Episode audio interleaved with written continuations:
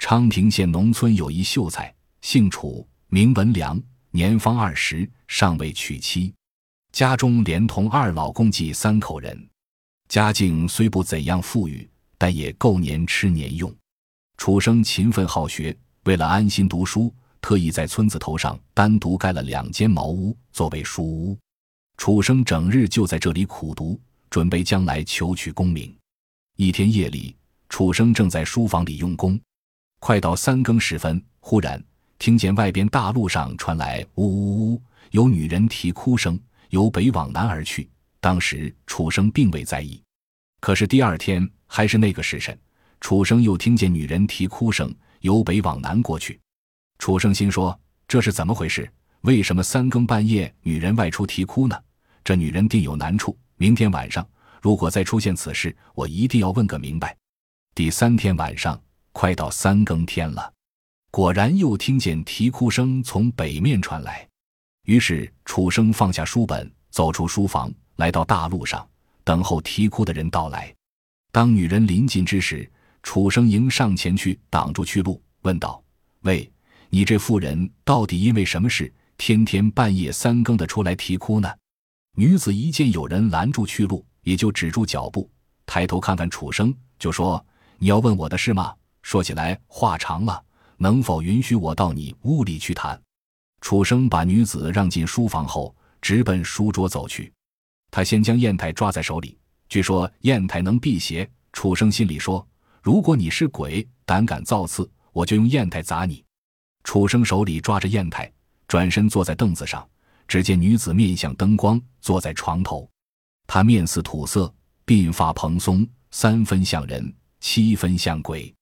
楚生强打精神，正色问道：“你究竟是人还是鬼？快说！”女子见问，就说：“秀才不用害怕，我实话告诉你，我是鬼。生前我家住在乌宁府。”我姓郝，乳名翠莲，家父是朝廷的四品官，奉命任东昌府太守。三年前，家父携带家眷赴任，路过你们这个地方，正赶上此地闹瘟疫，我也传染上了，经治无效，不幸死于此地。那时我十九岁，我的尸体就埋葬在这村子北面小杨树林子附近，那里有三座孤坟，左边是个男光棍坟，右边一座坟是个寡妇。中间的坟就是我。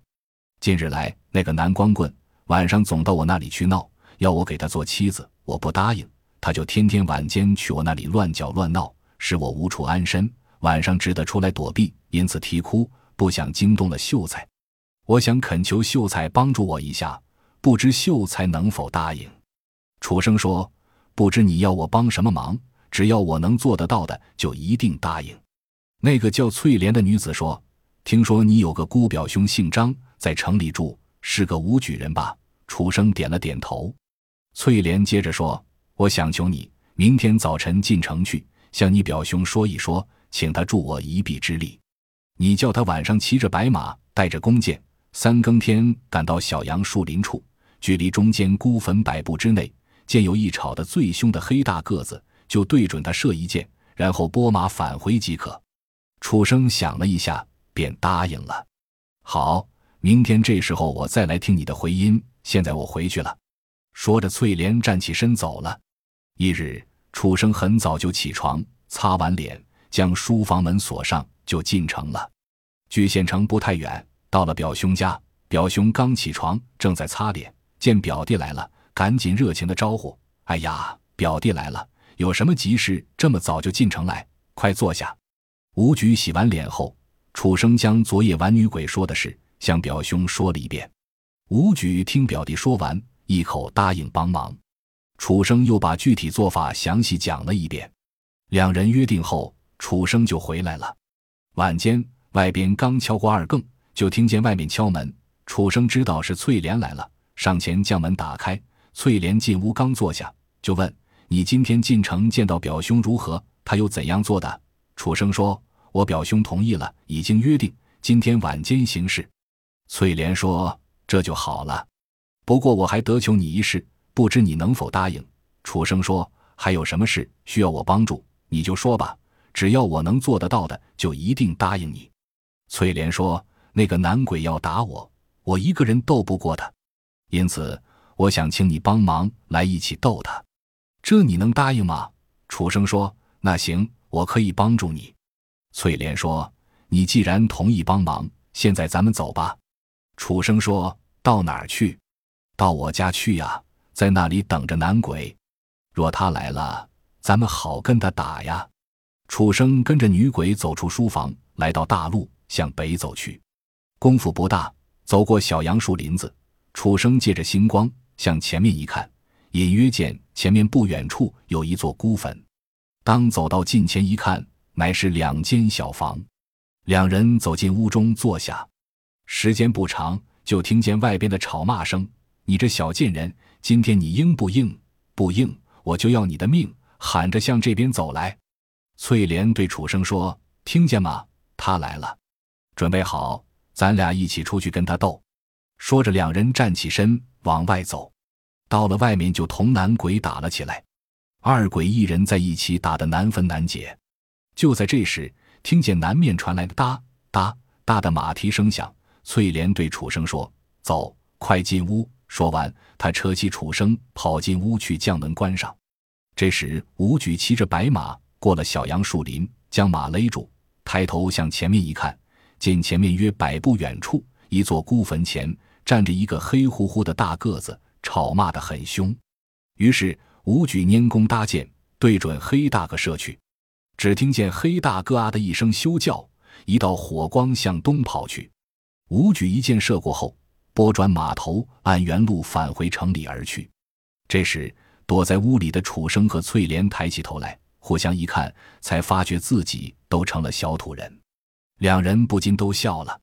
这时，翠莲红着脸对楚生说：“多亏你的帮忙，我才得以平安。对此，我无以为报，实感过意不去。如果你不嫌弃的话，我愿意做你的妻子，来报答你的情谊。”楚生犹豫了一阵，说：“那怎么能行呢？你是鬼，我是人，怎么能成为大妻呢？”翠莲说：“这个不难。”只要你明天进城，按我说的如此这般去办，回来后再照这样去做，那时我就能复活过来，我们俩就可以结为夫妻。不过，因为我已经死去三年，阴气太盛，在你喂我一百口饭之后，你会被阴气所伤，将有一场大病。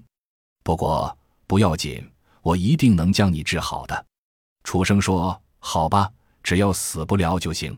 明天我一定按你说的去做。”说完，回家去了。第二天吃完早饭，楚生就进城了。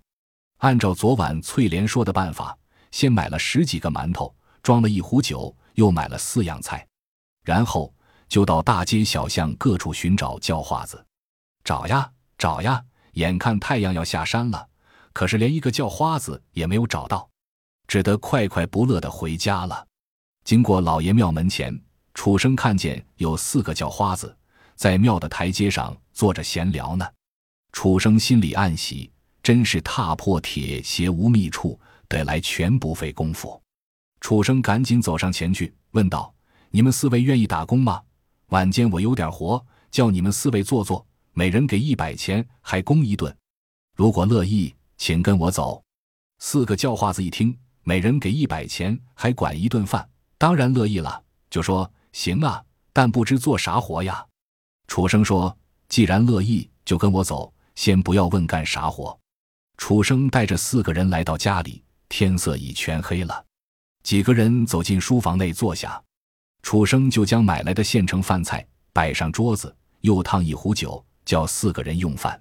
吃完饭后，楚生说：“你们四位先睡一觉，干活时再叫你们。”这时，楚生到外边准备铁锹、镐头。绳子、木杠等东西，听见外面敲过二更之后，楚生将四个人喊醒，说：“咱们走啊，干活去。”四个叫花子睡得正香，被叫醒后，有的朦朦胧胧地带着怨气嘟哝说：“睡得好好的，把人给叫醒，半夜三更的干啥去？”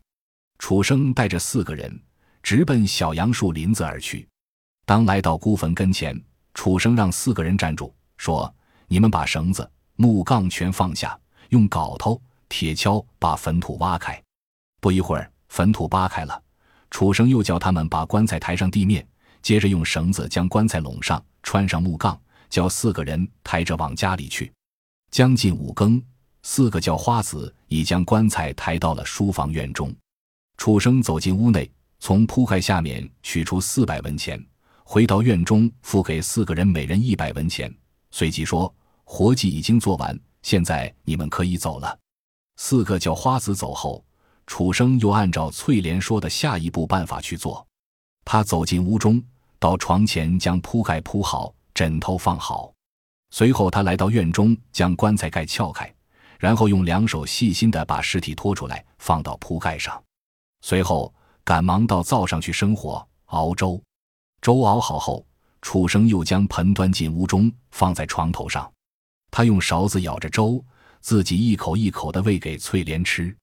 当喂到九十九口时，只见死者已睁开眼睛，活转过来。然而，这时，楚生的脸色煞白，没有一点血色，身子也要支持不住了，勉强坚持喂完最后一口粥时，身子眼看就要栽倒。这时，翠莲挺身坐起，扶住楚生说：“好，你躺下休息吧。”说着，轻轻地将楚生放倒在铺盖上。此后，翠莲每天都精心护理着楚生。一晃一个多月过去了。楚生的两位老人觉得儿子多日没回家来，有些惦念他。这一天，老母亲由于思子心切，特来书房看望。当他一踏进书房门，一眼就看见了一个年轻美貌的姑娘站在儿子的床前，而儿子却闭着眼睛在床上躺着。老人家大惊，赶忙问：“你是哪里来的女子？我儿子怎么了？”翠莲听见问话，方知道是楚生的母亲。翠莲就将自己的身世以及楚生的情况详细的向老人家讲述了一遍。老人家听了翠莲的话，又将她上下端详了一番，感到姑娘长得不仅美丽，而且很通礼节。老人家心中也是暗暗的喜欢。随后，老母又问道：“我儿死不了吧？”翠莲说：“婆婆，请放心，我一定能把他服侍好。”老人说：“那好，你要好好照看我儿，等他病好后。”我必成全你们俩的好事。说完，老人走了。不觉过了一百天，在翠莲的护理下，楚生的病已痊愈了。楚生的父母见儿子身体康复，很是高兴。他们又见一个美丽文雅的姑娘给儿子做媳妇，更是欢喜。于是，两位老人就赶忙操办婚事，给两个青年男女早日成亲。婚后，两个年轻人真是你恩我爱，夫唱妇随。生活的非常美满幸福。